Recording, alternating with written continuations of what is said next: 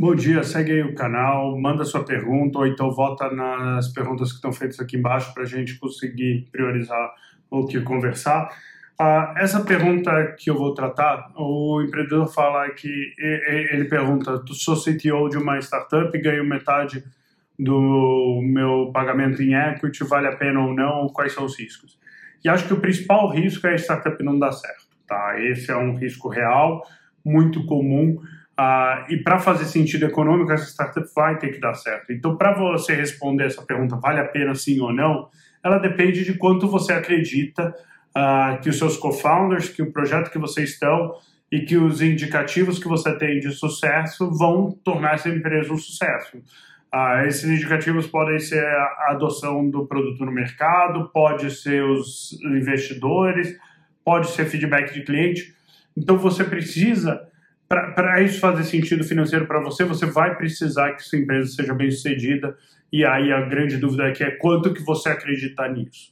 Tá? Isso do lado financeiro, uh, esse é o driver básico. Mas tem um outro driver, principalmente com o pessoal de tecnologia, que é super importante, que é a questão de autoria. Né? É a questão de dizer que eu, que eu fiz, provar que eu fiz, esse, esse, esse prazer de ter sido autor, de ter sido a pessoa que fez aquilo. Né? Isso é super relevante uh, e isso pode também compensar uh, pela parte financeira caso a startup não dê certo. Né? Você pode, apesar de financeiramente uh, não ganhar mais com a startup do que você ganharia numa carreira corporativa, você vai ter esse prazer e, e, pode ser que essa jornada seja tão prazerosa que mais do que compense por ela.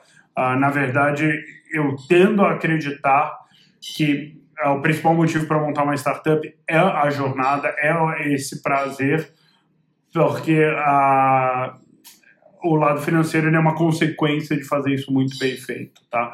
E aí eu entro numa segunda questão que me perguntam aqui, que é, dado que eu estou trabalhando e que grande parte do meu uh, da minha remuneração é em equity, como é que eu faço uh, para me proteger, qual, quais que são as ferramentas para usar.